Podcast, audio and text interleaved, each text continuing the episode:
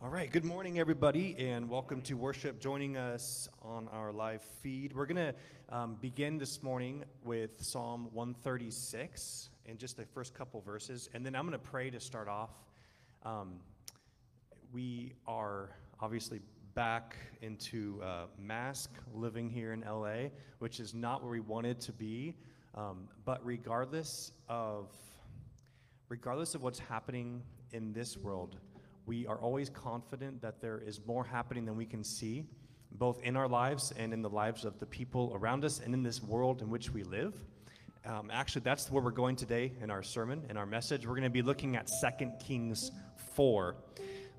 To start off with, listen to these words from Psalm 136 Give thanks to the Lord, for he is good. His love endures forever. Give thanks to the God of gods. His love endures forever. Give thanks to the Lord of lords. His love endures forever. You pray with me. Uh, Father, we're grateful today that we can join in, in many different ways in worship, whether from home or from here in the sanctuary. Lord, we, we give you thanks, knowing that you are the creator of all things that have come to us as blessing in this past week. We thank you for, uh, for family, for the precious gifts that you've given to us form of uh, a spouse, children, parents, grandparents. Lord, thank you uh, for, for friends that have come into our life and that can walk with us in our journeys. We thank you, Lord, that with each new day, new mercies come. And we pause now. We, we push the pause button on our lives to be here and to open our hands in thanksgiving. And you are the one who has given us each breath we take.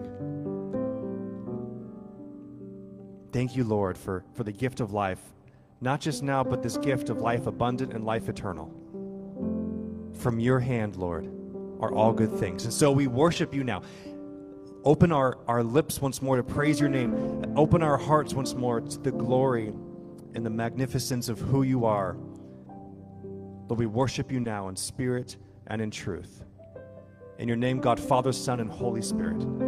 Amen. Would you stand with us as we sing worship to God, even if you're at home? Go ahead and stand up. I know I heard someone say, I think it was one of his sons, that Nabil, when he was still worshiping at home, he would dress up as if he was coming to church. he would dress up as if he was coming to church. So, no matter where you're worshiping now, let's take this moment seriously. Push the pause in our lives and worship the Lord of all things.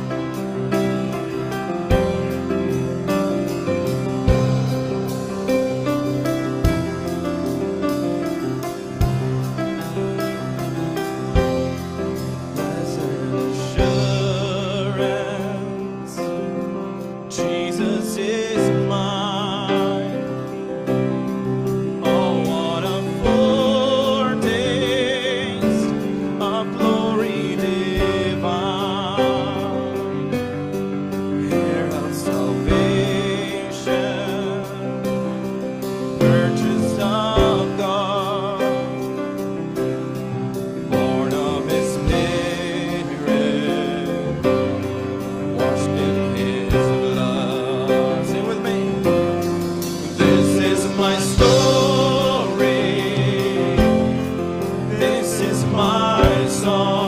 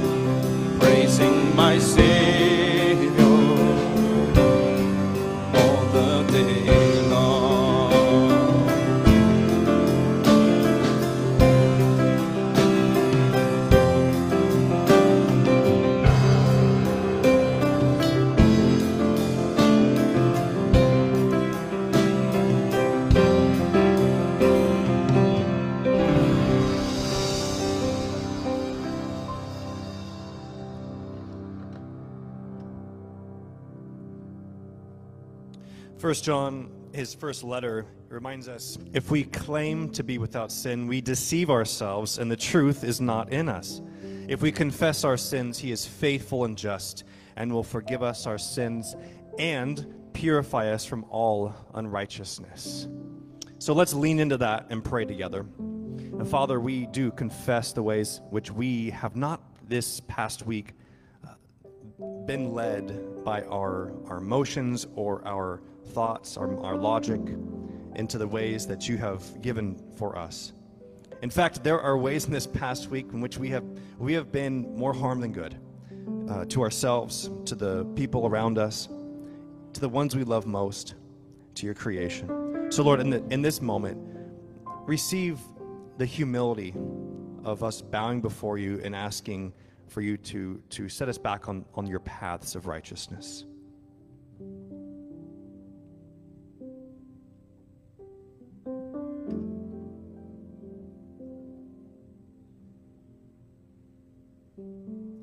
If we confess our sins, it says that you are faithful and just, that you forgive us our sins, that you purify us from all unrighteousness. And so, Lord, we also we give you we give you the glory now that we can we can be confident that you have cleaned us of all of, of the stains that we have brought upon ourselves. Lord, we, we give you praise today for, for sending your son into this world that, that he might, on our behalf, uh, pay the price for those for the way things that we have done wrong. Lord, and in his resurrection, Lord, we stand now clothed in white. We stand now uh, being seen in his perfection. Lord, I pray that you would give us a renewed sense of, of that fresh life, that, that life anew that you have won for each one of us. Lord, as we continue to, to struggle with questions of faith or, or who you are and what you've created for us to be, Lord, I pray that you continue to help us in our unbelief, that you continue to show us who you are, so that with each new day, we might be going down this journey of faith with you, following you, our Lord and Savior Jesus. In the name of God we pray. Amen. Let's respond in song. This is my story. You see, this is my song. Praising my Savior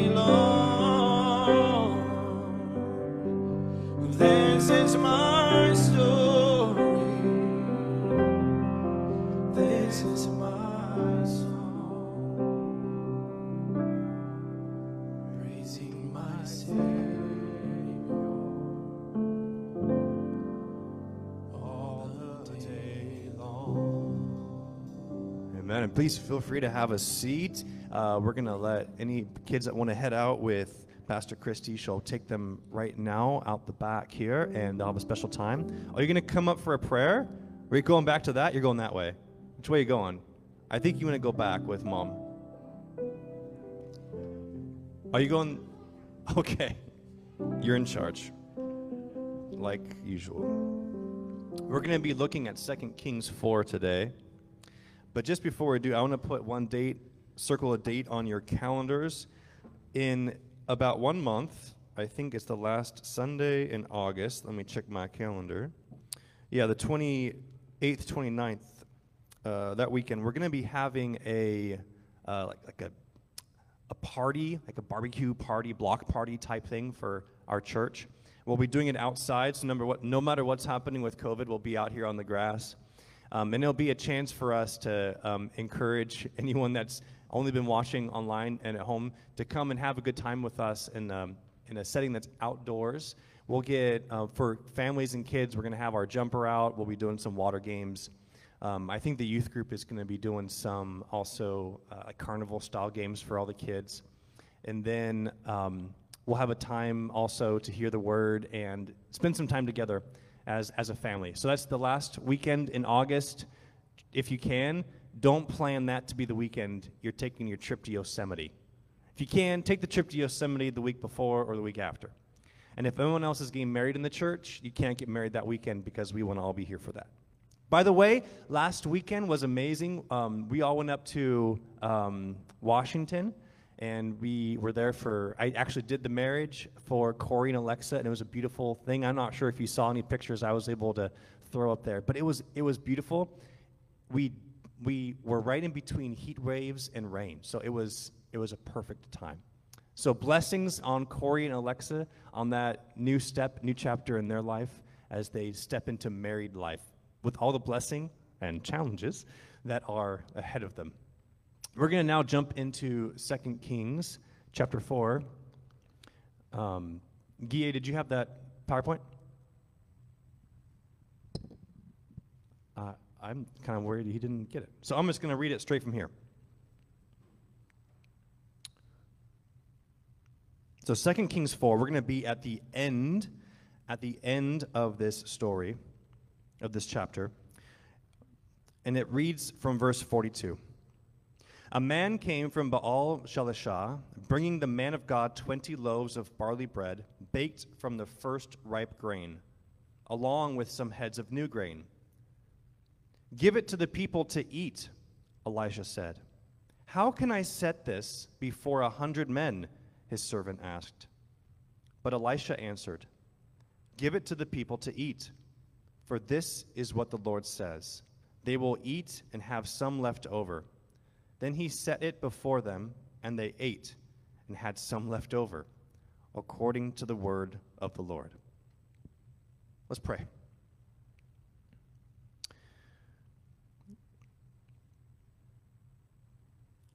Father, we are opening your scriptures once more. And our, our desire is that you would be speaking to us so that we can better understand what it is you're calling us to do and to be. We know that only from the power of your Spirit can we open up your scriptures, and that it might be something we understand to the point that, that we are changed, that we are being invited into a new life, both now and forevermore. So, Lord, we ask now that your word would enter into our minds and medita- meditation of our hearts together would help us understand who you are, who we are, and what you have called us to be. In the name of your Son, Jesus, we pray. Amen. Elisha now, for, for some time, especially all through this chapter, has been the presence of God, has been the presence of God there amongst the people of Israel. There had been a time where there was a famine. And so, in the previous stories here in chapter 4, it is it is Elisha who is God's presence meeting the needs of the people. But over and over again, It's a, it's a story of a miracle that Elisha does on behalf of God. John Calvin said, There's nothing more harmful than to fix our minds to our eyes. And instead of letting faith guide us, we let what only we can see dictate what we believe to be true. There's nothing more harmful than, than using the senses that we have been given by the Lord to decide what is actually happening in the world. And that's what in chapter 4, over and over again, God is showing his people through Elisha. Story after story of miracle in which Elisha shows up, often feeling like just in time. Isn't that often how the Lord works in our lives? Right when we think it's the darkest, the Lord shows up. And that's been the story. And we get to the end here in chapter 4, and there is a man who brings the first fruits of his crop to Elisha. Elisha had been serving like the pastor or the priest. And so the man brings it to Elisha as God had asked. And then when he does this, what does Elisha do with the first fruits? Does he take it for himself and put it off in his own house? He continues he continues to be this miraculous presence of God in the midst of this of this famine. What does Elisha tell the man to do? Give it to the people. Give it to the people. Go set it before a hundred people. And what does the man say? How can I do this? How is this possible? Because with the amount of food that I have brought you, it's obvious, if you use your eyes, Elisha, it's obvious this will not be able to feed 100 people. It's obvious. In our lives, that's the main question that comes up. How can I, and then fill in the blank? Okay? How can I fix my marriage? How can I reset the rhythms in my family, particular here in COVID, where we've been locked up all together? I think for a lot of families, this has been the most challenging year since having kids or even in a marriage because we've had no space and we've had to be together nonstop. How, now, now that we have done this for a year and a half, how can I, maybe it's reset some rhythms in our lives? For other people, the how can I is find a different job. Or how can I, how can I work with my employer? How can I work with the people that I have around me in the workplace? How can I enter into a new career field or find what my career even is supposed to be? How can I move forward? after finding out devastating news from my doctor? How can I move forward after losing someone that was so important in my life? Each of us, in different seasons of our life, we have a different way to fill in that sentence. How can I? And the most harmful thing that we can do is we can fix our minds, we can fix what we see as the potential in our life only to our logic, only to what we see, only to what we've experienced. That's the most harmful thing we can do to ourselves. Because then we're leaving out all of what God has already come and told us about what's really happening in our world. There's another story of God asking us to have a larger view when he has some um, food, and there's a lot of people before him. And it's found in Matthew 14. So let's go there together. Matthew 14.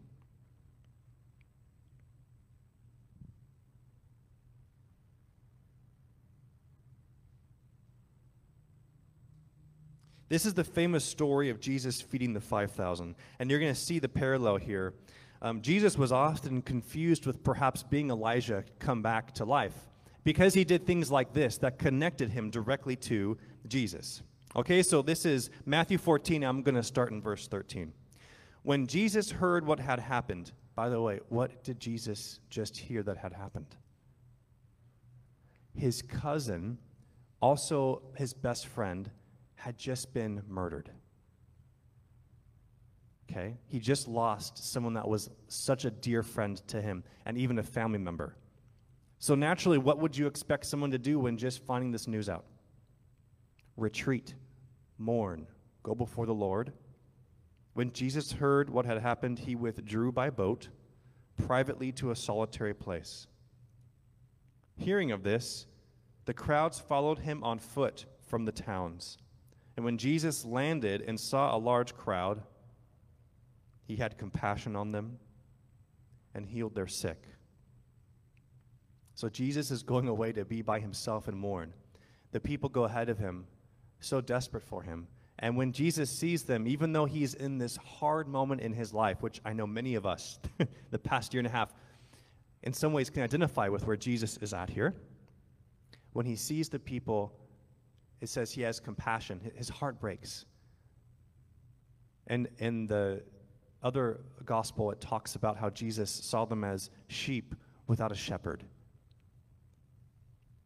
He heals the sick. As evening approached, the disciples came to him and said, This is a remote place, and it's already getting late. Send the crowds away so they can go to the villages and buy themselves some food. Okay, the disciples are using their brains. This is good. This is logic. As the leaders of the church sit around a table, the session, we sit around and we, and we, make decisions. A lot of times we're trying to use our heads. We put our heads together to figure out what's best for the people. The disciples have done this. They've been off on the side, listening to Jesus preach. They're thinking about the needs of the people. It's getting late. They're going to get hungry. They're in a remote place. There's no, uh, there's no Taco Bell, there's no McDonald's, there's no Chick fil A. They need to go back to the city. They need to go back to the city where they can find food. So they come to Jesus. Hey, we need to let these people go. If you keep preaching all day, they're just going to stay here and listen to you. We need to let them go back to the city so they can get some food. Jesus replied, They do not need to go away. You give them something to eat. You give them something to eat. I can imagine their heads are spinning what on earth does Jesus expect us to do? Like, go grab a bunch of food and then have all these people Venmo us or something? Like, what, what is the ask of Jesus right now? What type of, what type of problem solving, impossible task is he giving us? And so they respond, We have here only five loaves of bread and two fish, they answered.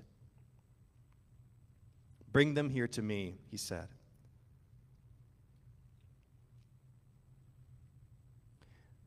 As we have that question, how am I going to move forward?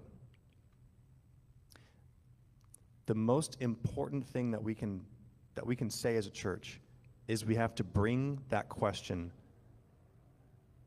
to the Lord. I have absolutely no idea how to solve your problem today.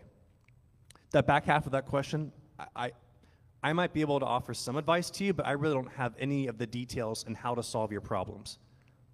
But, but, I have something more important. The good news is, I know exactly where you can go to find the answers.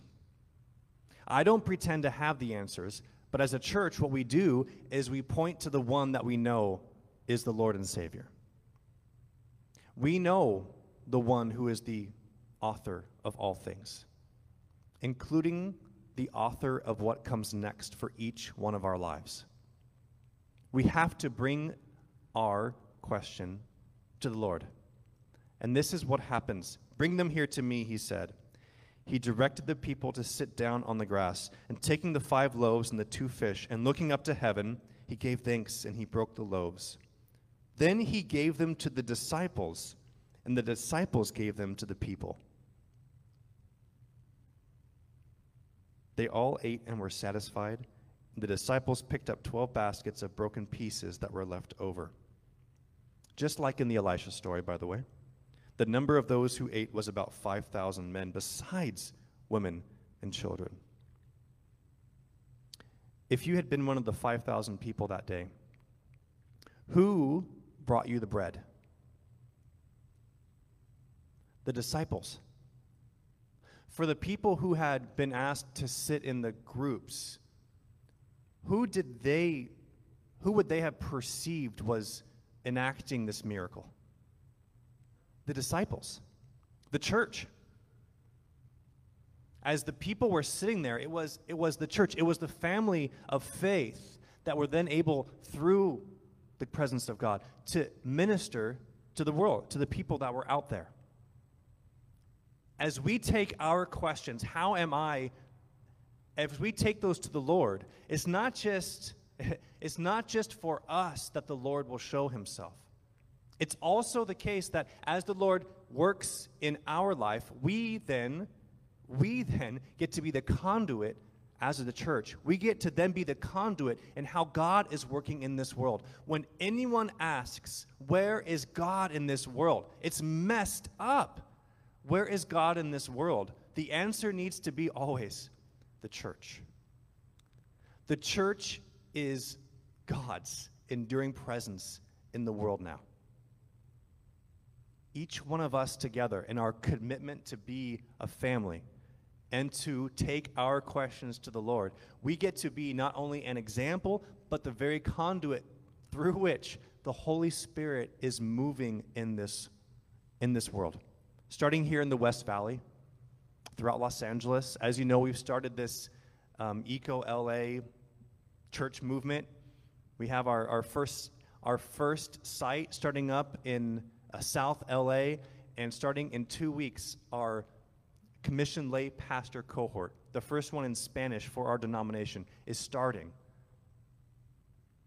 It's because the Lord wants to use the church, use his church to be his presence in the world right now. That's who we get to be. Now, the questions how can I?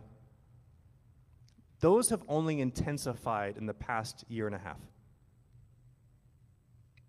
The, almost every field right now, there's so much change and turnover because, because COVID has, has turned up the heat, has turned up the notch on all of our emotions, all of our thoughts. There's so much turmoil and questions. We need to model to our friends, to our family members, how we take those questions, how we take that big question mark in our life to the Lord. Because if we can model it and we can show it, is there a greater gift that we can offer to somebody? It's not that you're there to give them some sort of the, the perfect word of advice. You are modeling to them how to take that question to God, how to take that question or that issue to the Lord instead of fixing our eyes and minds to what we can see, model and be the presence of God. Model how we can, we can fix our hearts and our minds, our emotions to our faith. To our faith that, that just as God has created all things in the past, just as God is sustaining each one of us now, have faith that through it all, come what may, that the Lord is also author of what comes next? And we can trust that, even if it requires miracles. Elisha, Elisha had been teaching the people over and over again in his time that Baal, that the false gods, that idols were not to be followed. That in fact, following the Baals and following the false idols of his time would only lead people down paths in which they would continue to hurt one another, in which they would be fixing their faith to something that was false and he's calling them back to live in reality. That's the story of Elisha for us today is to call us back into living in reality. Reality that God's presence is always there, is always around us, is always working in and through us, even when you cannot see it. Would you pray with me? Lord, we thank you that you rose up Elisha to be this example and to be your presence among your people, to be um, encouraging us to not fix our eyes to our minds or only understand the world by what we experience. Lord, we, we ask now that um, your presence here among us would, con- would, would be renewing our sense of faith, that in this question mark of our life, as we are considering how we can move forward, that you would give us renewed confidence right now that you got this. Lord, I ask that you would give us the grace to release control over it. We ask for the grace to be able to pray, Your will be done. And at the same time, ask for the grace that we would be flooded with peace, that whatever you are authoring is good.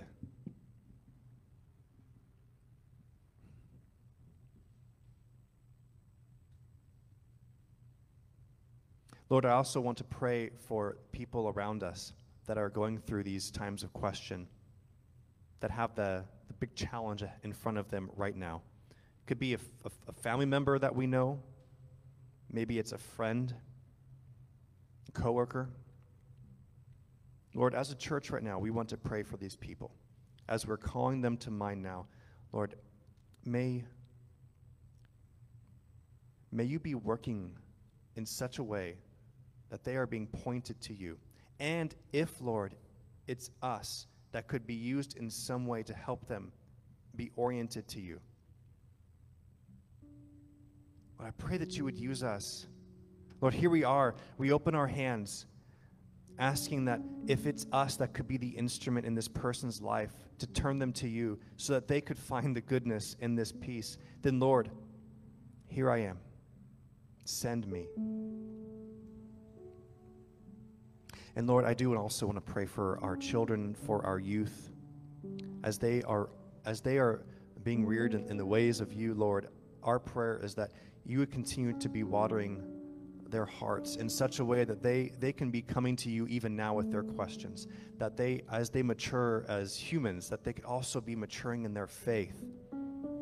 So they can come to you when, when the challenge comes, when, when they feel like they're in that tight spot. Lord, be the God of miracles in their lives now so that their faith can be bolstered.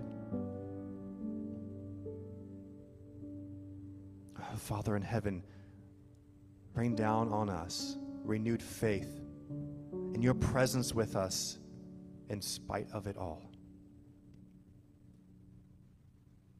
Amen.